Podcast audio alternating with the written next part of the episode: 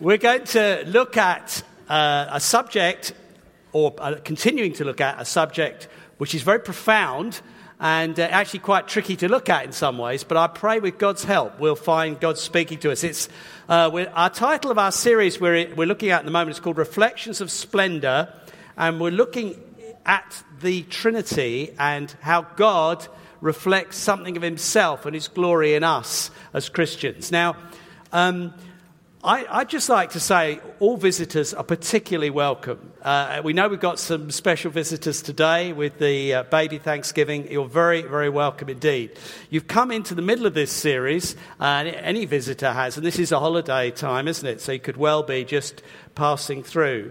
And so please bear with us. We're going to be focusing in on the Spirit, but we've looked at in some detail uh, the whole Trinity doctrine of uh, one being, God one being, three persons, and the profound, incredible revelation God's given us of that. I think I, I, I gave time to that when we started earlier in October. Since then, Steve has spoken about God the Father and Jonathan about God the Son.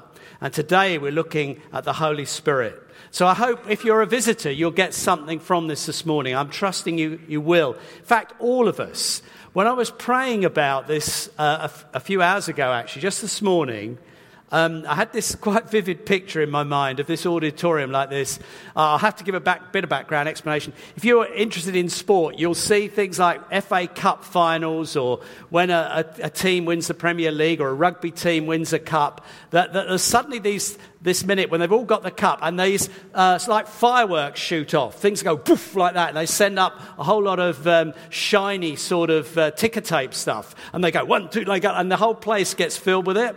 Well, I'm in faith because I believe that's what God was provoking in me that as I speak, there will be, I saw things like that. That was you going poof. Not you're going to blow up, but uh, God's going to suddenly hit you with a bit of truth.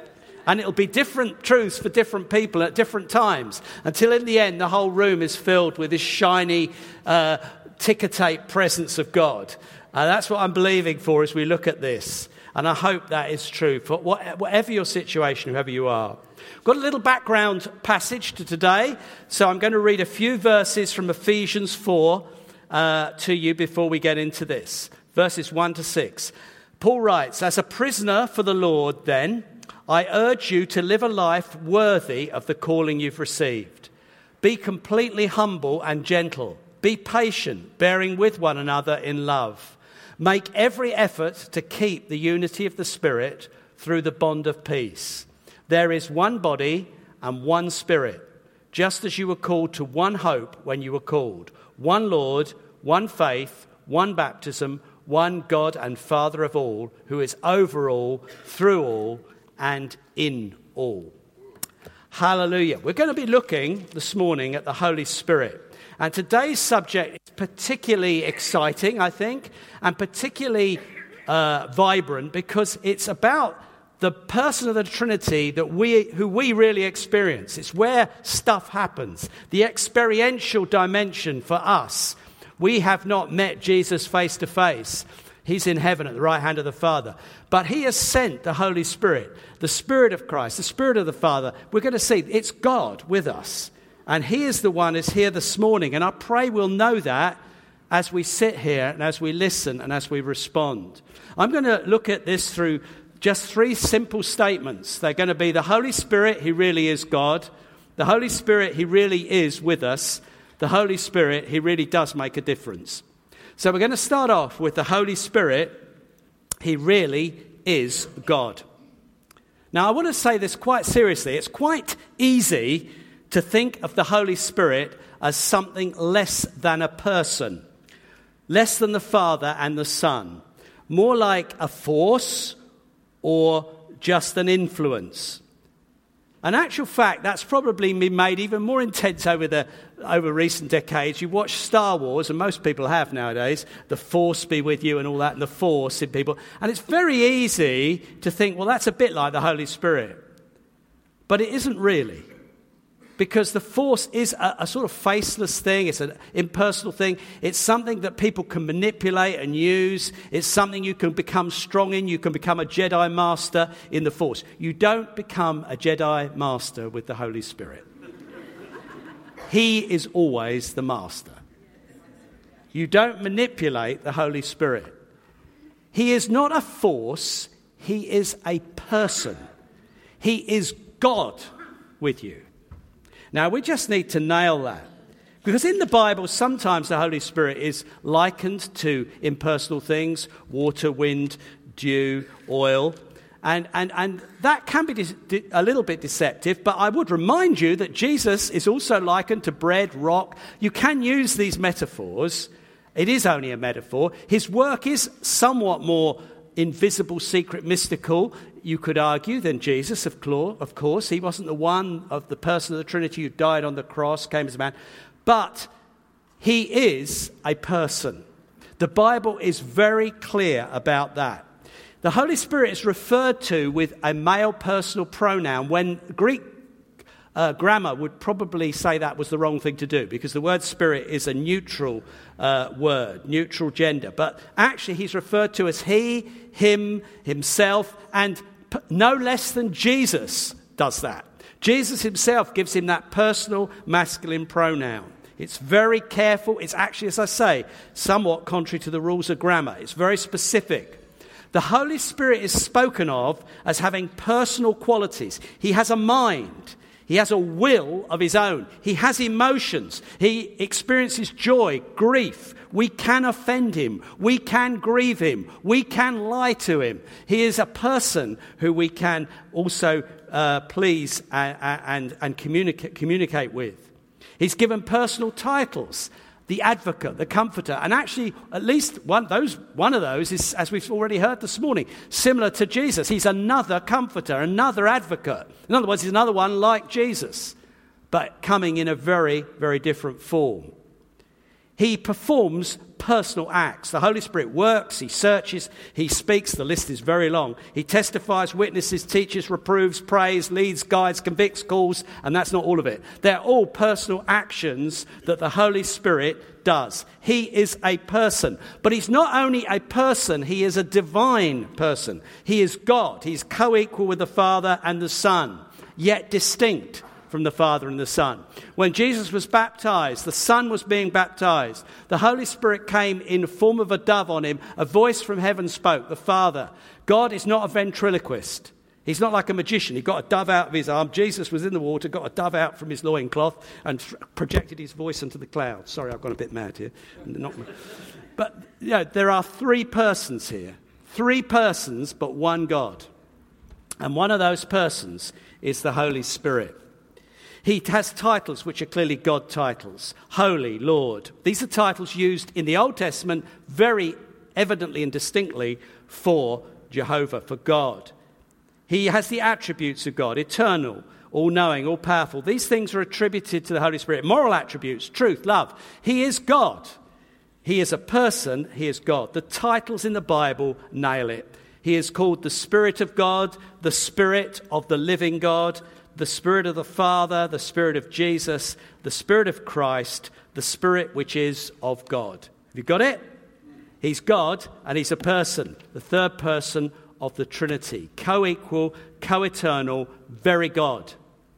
Now, here is the wow factor, the next point. The Holy Spirit, He really is with us. So, we are talking about God, not something less than God, not a force, not something that influences some people and not other people, and it depends how, blah, blah, blah, blah, blah. No, we're talking about God Himself with us. You just need to let that sink in. It is amazing. The Spirit, which is of God. This amazing third person of the Trinity, we can know, we can experience in our lives directly. Now, what is his role, the Holy Spirit? Well, who knows in a sense? God is God. I, am not remotely going to say I can define it properly. But there is a clear principle comes through the whole Bible. The role of the Holy Spirit is, and this is not a really good English word, but it helps me, is to actualize what the Father wills and speaks. He makes it happen. He is God in action when it actually does happen. He was doing that in creation. When the Father spoke, you sense the Spirit made it happen. Now, in a mysterious way, we don't fully understand, but the, the Spirit was hovering and then the Father spoke. In the writing of Scripture, the Holy Spirit comes to bring the wills and will and words of God into action through the writing of Scripture. And in, in the resurrection of Jesus, the Holy Spirit is active. And then in the Christian experience, which I don't want to rush to because I want to look at that in a little more detail in a moment, he's active. He's the one who brings new birth to happen. We are born of the Spirit. So the Holy Spirit is God actually doing what God has decreed and willed and promised to do. It really happening. Not just in theory, not just as an idea you have to get hold of and you have to make it happen. No, He makes it happen. The Holy Spirit actualizes, and He is with us to do that. Now, the exciting thing is that we live in a period after Jesus, AD, after Christ, after the Lord. We live in a period after Jesus has come and died and risen and been ascended to heaven and sent the Holy Spirit. Because by Jesus dying, and taking our sin, He changed everything. The Bible calls this a new covenant era. God's dealt with human beings through covenants all through history. They're basically the way you could argue God uh, shapes history. There's covenants with Adam and Noah, and you can find them in the Bible and Abraham, and they all link together, and one, sometimes a bit onion like in a way, points to the next one. But the climactic covenant is the new covenant, which came with Jesus. And the new covenant age, which you and I have the privilege of living in because it goes from when Jesus went back to heaven until he returns, that age, and he hasn't come back yet, that age is the age when the Holy Spirit has the most freedom. He has Jesus, that is, has prepared a way, has, as it were, blazed the trail, has removed some obstacles, has dealt with some serious problems of human sin, so that the Holy Spirit can do things he could never do before. There were people who experienced powerful uh, experiences of the Holy Spirit in the Old Testament. But in the new covenant, it is potentially possible for anyone Jew, Gentile, rich, poor, male, female, you know, uh, bond servants, it's all there, right? Prophesied and then uh, brought to, to, to, mind by uh, Peter on the day of Pentecost when he talks about Joel's prophecies. The Holy Spirit is now free to move in all who have put their faith in Jesus. Every vessel that's been cleaned by the blood of the Lamb can be filled with the Spirit. That is amazing, isn't it? We are talking about God with us to a degree that was not possible before. The new birth, becoming a Christian, is described as new birth. Now, saying that we're born again Christians is now a little bit cringy in our culture because it's become a little bit of a funny mixture, the phrase born again. In one way, it's something that is mocked, but in another way, it's a sort of um, metaphor, I suppose, that's used very frequently, or oh, they're born, it means people have a fresh start or they've got into new ideas, and, and it all gets a bit muddled. But actually, it is a Bible phrase. It is a, a, uh, Jesus gave us it, and it's a way of describing what happens when you become a Christian. You are born from above by the Holy Spirit. And, and there's a, a, a lot of stuff in the New Testament that helps us to understand it. I haven't got time to go into it great detail. But let me just read to you a couple of verses. They're not on the PowerPoint. A couple of verses from John's Gospel, chapter 1. To all who received him, this is Jesus, to those who believed in his name, he gave the right to become children of God, children born not of natural descent, nor of human decision or a husband's will, but born of God. And then later in John chapter 3, Jesus is explaining Truly I tell you, no one can enter the kingdom of God unless they're born of water and the Spirit. Flesh gives birth to spirit, the spirit, uh, sorry, flesh gives birth to flesh, the spirit gives birth to spirit. You should not be surprised when I say you must be born again. And then he goes on a little more explanation. If I put those two ideas together, these are very important. To be a Christian is not to go through any particular ceremony or ritual in itself. It is not to attend a particular church or building. It's not to sign something on a piece of paper and say it's your religion. The only sort of Christian the Bible understands is a born again Christian. I'm sorry, I'm not being funny and exclusive because people sometimes say, oh, you're the born again Christians, as though we were a specific denomination. There isn't, you know, whatever denomination you go to, if you're a real Christian, you're born again. you have to be born of the Spirit. And how does that happen? Is that just for exclusive few? No. All who received him, those who believed in his name, he gave the right to become children of God. This is what Jesus did children born not of natural descent, etc., born of God. The way you become born again is that you believe Jesus is who he said he is. And, and believing him, you receive him and you say, Jesus, thank you for saving me. I want to follow you. You're my Lord. You're my Savior. Help, uh, help me. Take me forward. Come and change me.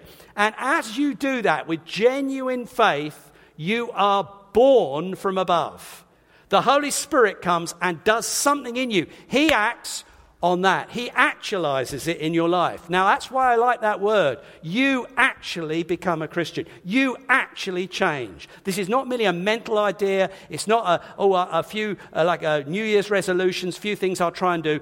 If you do this, you are born of God. And the agent of God who does that, God's person comes in the Holy Spirit, and you are born of the Spirit. Isn't that wonderful? We need just to get that, brothers and sisters. I'm talking to Christians here, and if you're not a Christian, it can happen to you. This is your lucky day. No, it's the wrong way of putting it. This is your blessed day. You're here to hear it. But actually, I'm talking to the rest of us as well and saying, we need to get what's happened to us. Sometimes I think we're half dopey. We, wow, bang, I am born of God. I'm never going to be the same again. The Holy Spirit's come in me and done something and changed me, given me a new heart, a new spirit. You say, yes, yes, that's what happens. The Holy Spirit is the one who does more than that. He empowers us for the Christian life. There's lots of little phrases you'll pick up in the New Testament. And this is not necessarily about becoming a Christian, that born of the Spirit. Phrases like this the Holy Spirit coming upon, filling, baptized in the Spirit, which means immersed or soaked, and all these other phrases. And it seems, as best you can understand it, and it's certainly how our experience is, that we welcome the Holy Spirit into our lives. We ask Him to, more Lord. We drink deeply. We say, Come upon me, fill me, Lord.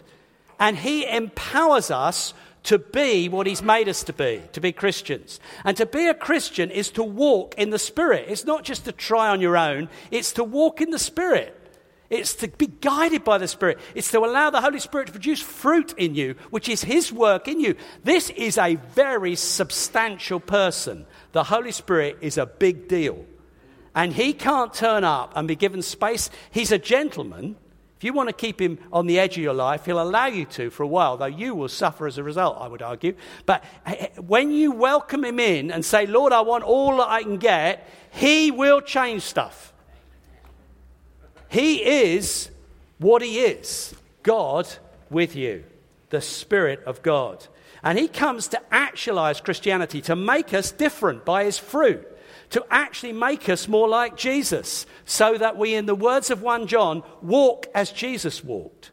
Is that phenomenal? How are you going to walk as Jesus? How can I begin to live like Jesus? I'm still John Groves, but the Holy Spirit says, I'm going to turn you into a more Jesus like John Groves. So you will act and react like Jesus did. And that's what the Holy Spirit is, because it's the Spirit of Christ. He is God. It's one person, co-eternal, co- but three, one being, sorry, but three persons. And he is one of those persons. So he's not out of sync with the Jesus, with the Son or the Father. He's not like, oh, a bit different. He's a little bit more, hey, the Holy Spirit's a bit more hippie. You know, he's a bit more relaxed. He's a bit chilled. The Father's very grumpy. No, they're all one. Right? He's holy. He brings change. He doesn't like being lied to. He gets grieved about stuff. He gets angry, but he gets joyful. Because he's a person. And he's the same one in character, not the same exactly, same in character as the Father and what the Father says, and, and the Jesus. They are, they are one in their attributes. It's amazing, isn't it? Even as I say it, I find it amazing. And I know it's true. The Holy Spirit comes to make a difference. Let's go on to the last point. It is impossible to imagine that if the sort of person I've been describing comes into your life and is born, you are born again of that spirit, and he comes in and begins to change you from the inside, it is impossible to imagine that nothing changes. Now, this is where you also need a light bulb moment, but it may not be quite so comfortable. That's okay. You cannot be a real Christian and nothing changes. You cannot have the living God working in your life and it makes no quantitatively qualitative difference. Now, there'll be tender souls here who are much more sensitive and who are very easily self condemned and say, Oh, I know I'm not perfect. Perhaps I'm not a Christian. I understand that. But actually, one of the changes he makes is to make you very aware of what's not right. And one of the encouraging things when you first become a Christian, or even went later down the line, is how sensitive you can get to things that are not right in your life. And if you are pretty sensitive to the many mistakes you make and the many things you do that blow it, I'd be quite encouraged. Because I think that's the Holy Spirit saying, I don't quite like this, I want to tidy this up. Because when he comes into your house, he doesn't really come in to make no change. He comes in and says, Well, this is a mess. This room's got to be sorted out. We're putting that in the dustbin. That's going on the bonfire. I like that. We'll polish that up a bit. We'll put a little bit of a different angle on that. That's what he does. So if he comes in and says, Phew, there's quite a bit needs sorting out here, that's all right. Let him do it. One of the things people often notice when they first become Christians is I used to swear like a trooper. I never noticed it. In fact, I was quite proud of it. And now I become. I let a swear word out the other day, I, it, I thought, oh my goodness, maybe I'm not even saved. I have had people like that who said, you know, am I a Christian? I swore at work. I, I, I used to swear every day, every sentence. Now, now I hadn't for two weeks, and then I got cross. And I said, that tells me you are saved. The Holy Spirit is working. My worry is if you just carry on swearing as though nothing mattered. I'm okay, I'm going to heaven. Oh, yes, and F and you know, that worried me. Sorry, I didn't say it, did I? Um, what doesn't worry me is that you are sensitive to your failures and weaknesses. That's the Holy Spirit working. He brings assurance that you are a child of God. The, the Bible says the Holy Spirit comes into us and he cries out, Abba, Father, in our hearts. You may not be perfect. You may not do everything right. Do you cry out, Father, in your heart? Do you feel you, when you pray, you're praying to your Father? Is there in worship an element of Abba, Father? No, no, not every time. I understand. You're battling, you're learning. But is it there?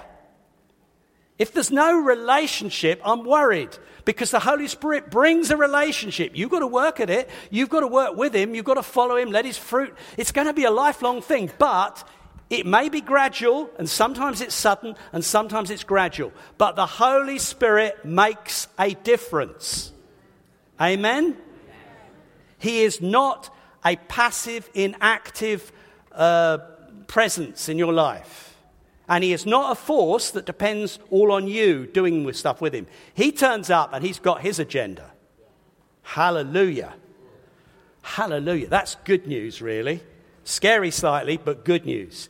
The Holy Spirit speaks to us, He strengthens us, He leads us. He, guides us. There's a lovely phrase in Galatians 5.25, in more modern translations, we need to keep in step with the Spirit. In other words, He's like a guide. He's not going to carry you, but He is going to guide you. Now, there is a difference. If you're going up a heavy, uh, up a difficult mountain in some serious place like Nepal, you need a guide. Now, a guide will say, Keep in step with me. I'm, i know where the dangerous parts are. Keep over. When you go around this little path, it's going to be scary, but it, it's uh, quite strong. If you just keep uh, right in step with me, you'll be fine. The guide doesn't carry you up the mountain. He'd be a stupid guide if he did, and it wouldn't be much of a holiday for you, would it? Well, it would be a lovely holiday, I suppose. But that's not his job. The Holy Spirit doesn't do all the sweating and work for you. He doesn't carry you, He guides you. Amen? There's a world of difference in that. Some Christians think the Holy Spirit's going to carry them. Oh, I just pray and oh, suddenly I'm all holy and I know everything to do. No, no, no. The Holy Spirit's in you And he's now, listen to him and obey him. He's guiding you. Keep in step with the Spirit, but he's real and he's there. These are massive things. He's going to help you to have victory over sin. I, in, in, in, this is my last point, as you know, I said three. In this point is where we dig into the practical. So there's a few more scriptures I want to draw your attention to. In the New Testament, this is a very important principle. The change in our lives and our behavior genuinely comes out of our faith in Jesus. Belief affects behavior, and our behavior problems are belief problems. We do not respond out of law and rules. We respond out of what's changed inside, which draws us and leads us to live differently. And the Holy Spirit actualizes it, enables us to actually say no to sin, teaches us to say no and yes to the right thing, and empowers us, but we are led into it. Now, Here's a little example of how the New Testament teaches us to live and think.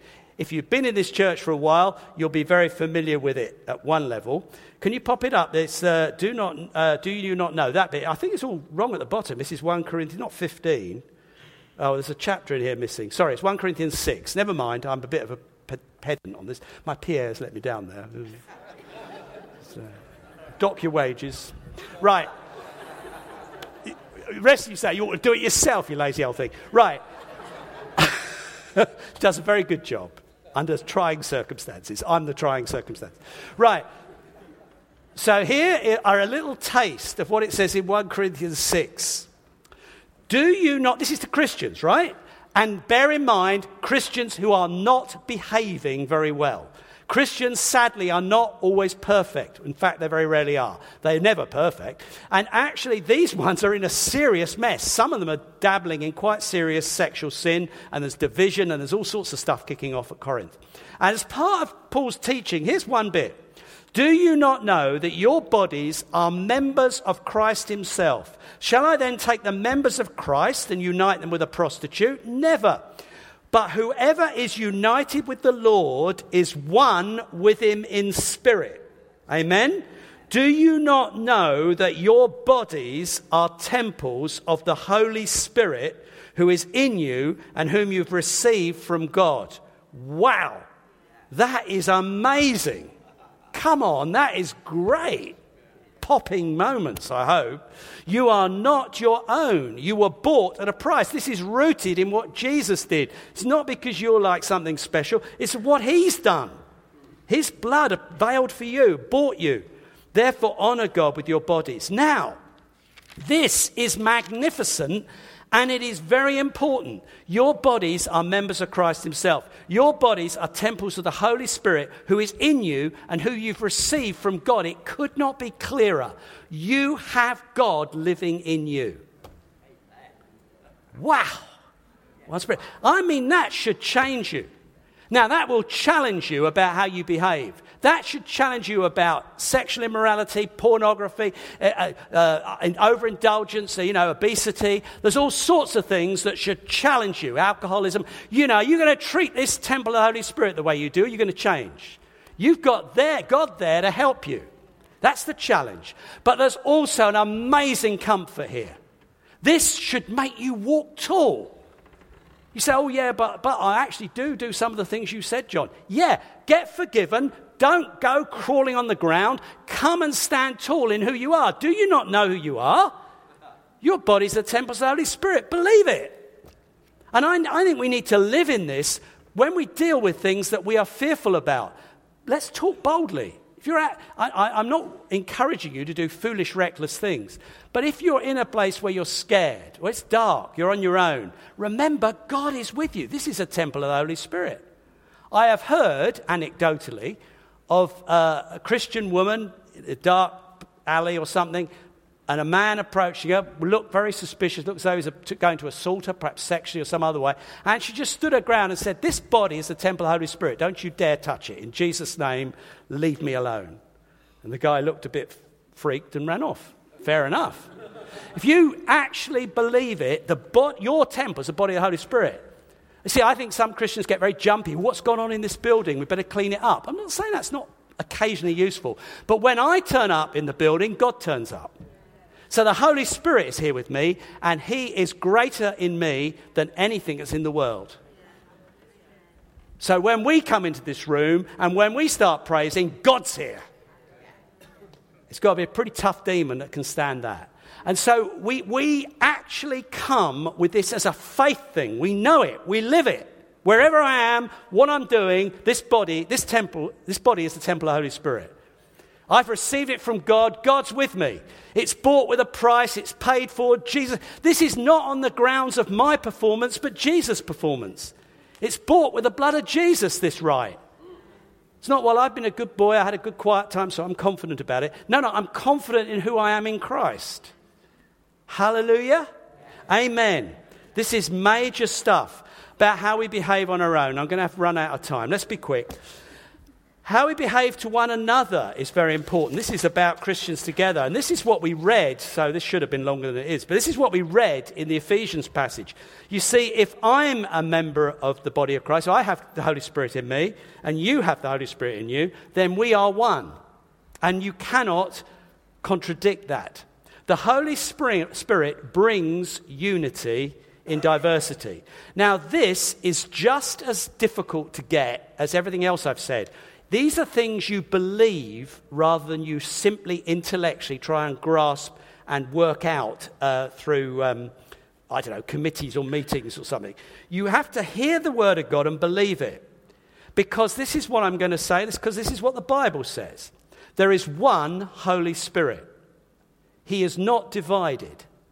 So every believer that has the Holy Spirit in him is one, is united. You say, oh, oh, oh, oh what about denominations? Yeah, what about them?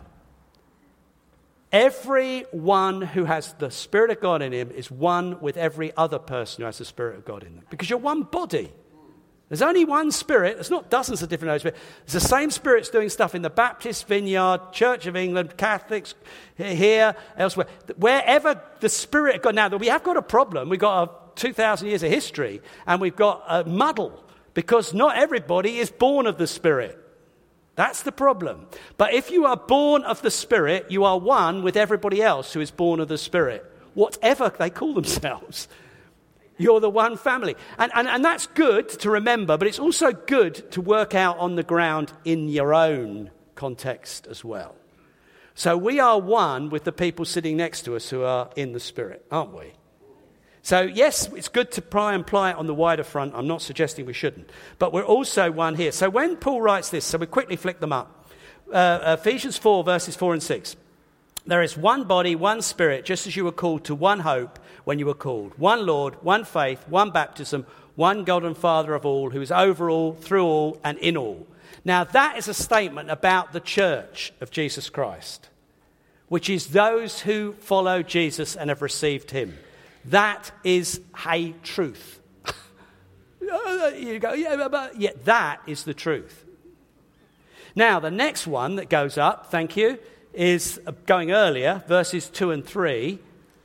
This is what he says Be completely humble and gentle, be patient, bearing with one another in love. Make every effort to keep the unity of the Spirit through the bond of peace. So, Paul is writing practically, in this case, probably to only one or two congregations, not necessarily one congregation, they probably were scattered throughout a big city, Ephesus, and an area around. And so he's writing to more than one little house church, as they probably were then, and he's saying, You are one through the Spirit now you make every effort to keep that unity. It's not you create the unity. We do not create unity with committees, ideas, and projects. There is only one sort of Christian unity. It is the unity of the Spirit, which applies to all true Christians, but only applies to those who are filled with the Spirit. I haven't got a unity with someone, not in this profound sense, with someone who has not got the Holy Spirit because he's not born of the Spirit. Now, that doesn't mean I can't be nice and friendly to them, but I haven't got that unity. So it is tricky how you work it out. But you start by the right attitude. Be completely humble and gentle, be patient, bearing with one another in love, and keep that unity, the bond of peace. Our attitude to other believers must be exemplary. That we love them, that we bear with our weaknesses and differences, that we're patient, humble, and gentle, because that's how the, the persons of the Trinity behave to one another. They are mutually loving, mutually serving, mutually honoring. So that's where we start. We say, oh, well, John, what about the this and the that and the, the World Council of Churches? You go on all day. I've, I've been living with it for 40 years. Tell me about it. But actually, the reality is we start by understanding who we are in Christ, and we start with this sort of attitude to the brothers and sisters around us in our congregation. That would be good. And then we, we understand that we have that attitude towards all others who are following Jesus. Amen? Now, that will have different ways it works out. We've only got one life, we've only got one day, 24 hours in it. We can't do everything. But we will look for God to show us how we can display sometimes that unity. It needs to be displayed, I understand that. But this attitude can be fundamentally quite challenging and encouraging to the world around us. They want to see Christians who love each other and honor each other and don't rubbish each other and pull each other down. Amen? Let's make sure that we are living in the truth that we are one with all who follow Christ, and that if we have the Holy Spirit in us, we will show the Christ like fruit of the Spirit in our attitudes to fellow believers. Amen? I'm not even going to do my very last point. Thank you. I know there's another uh, PowerPoint there. Because, oh, I just tell you what it is. You'll go, what was that? Can't resist it. I'm not going to put the PowerPoint up. But it was this point that the Holy Spirit, and it is an important point, so I should tell you, the Holy Spirit influences how we behave to those who are not followers of Christ, what we call the world or the people around us. We are the agent of God to bring the love of God to the world around us. We are the means by which they will know what God is like. Because the Holy Spirit in us should make that evident. So Barnabas was able to go to a church and see the grace of God. Now, what he saw was generosity, he saw different races worshipping together Jew, Gentile, and, and African, actually, as it happens. He saw different races worshipping together. He saw a, a, a, a coherence and a, unity, and, and I say, an amazing generosity and acceptance of one another. That demonstrates something to the world around. Also, the Holy Spirit will help us to use the gifts He gives us to go and pray for the sick and see them healed. That's one of the works of the Holy Spirit. Works of the Spirit that go with the gospel. That's one of the ways people meet God when we turn up and pray for them, or when they come amongst us and meet God. As it says in 1 Corinthians 14, when prophetic words are given and the heart is open, and people say, Oh, surely God is amongst you. Do you know that bit? That's what the Holy Spirit gifts do. They make people aware that there is a God, He's real, and He's immanent, and He's involved, and He's active today. And the exciting thing is, you can know Him, you can be filled with Him, you can see Him working in your life. And the Holy Spirit empowers the church to do that, to be the arms of Christ to the world, to bring the words of Christ to the world, to be the body of Christ, the anointed body of Christ, anointed with the Spirit. So actually, we have a massive and wonderful privilege and challenge that we are the only way they're going to meet Jesus. But thank God we've got the Holy Spirit in us to help us do it. Amen? I think we need as much of the Holy Spirit as we can get, don't we? So as we finish, Let's have the band up. Let's think about that a bit. because the Bible says, God says, it's not by might, not by power, but by my spirit that I work in the world. So we are not going to achieve all the things we want to by our might, our power, our wisdom. It's got to be by the Spirit. That what God calls my spirit is God. Let's stand together. We need more of Him, don't we? We're going to, as we end, we're going to say, I, am conscious that one or two, maybe more than one or two here, probably say, Well, I, I don't even believe this stuff. Well, will you just be open bless you and let God speak to you. It may not be that you become a Christian this morning, I quite understand, but I want you to let the Holy Spirit speak to you because I believe He's here. And He may just click something in your brain that you never thought of before because He's gentle, but He's real. So be open. For the rest who are those who follow Jesus, if we are going to demonstrate something to this sin sick world of what God is like and who He is, we're going to bring the power encounters that God wants us to bring. We're only going to do it through the Holy Spirit. If we're going to be changed from one degree of glory to another, it'll be through the Spirit who is the Lord. If we're going to see fruit and love and patience and joy and be able to handle the diversity of the church and the confusion of history and yet show a grace and an acceptance, that's going to happen through the Holy Spirit, isn't it? He's going to do it in us. He needs our cooperation, He needs our welcome. I want you to welcome the Holy Spirit into you today. You said, Well, I, I think I've already got it. Yeah, He wants, it's go on being filled, remember? He wants you to welcome Him again. He wants to know you're pleased He's in, in your life. So that is our the shape for these last few, few minutes together. I want you to be ready to say, Holy Spirit, I want more of you. Come and fill me afresh. I'd ask you to start praying that now, right where you are. There shouldn't be a Christian in this room who doesn't want that.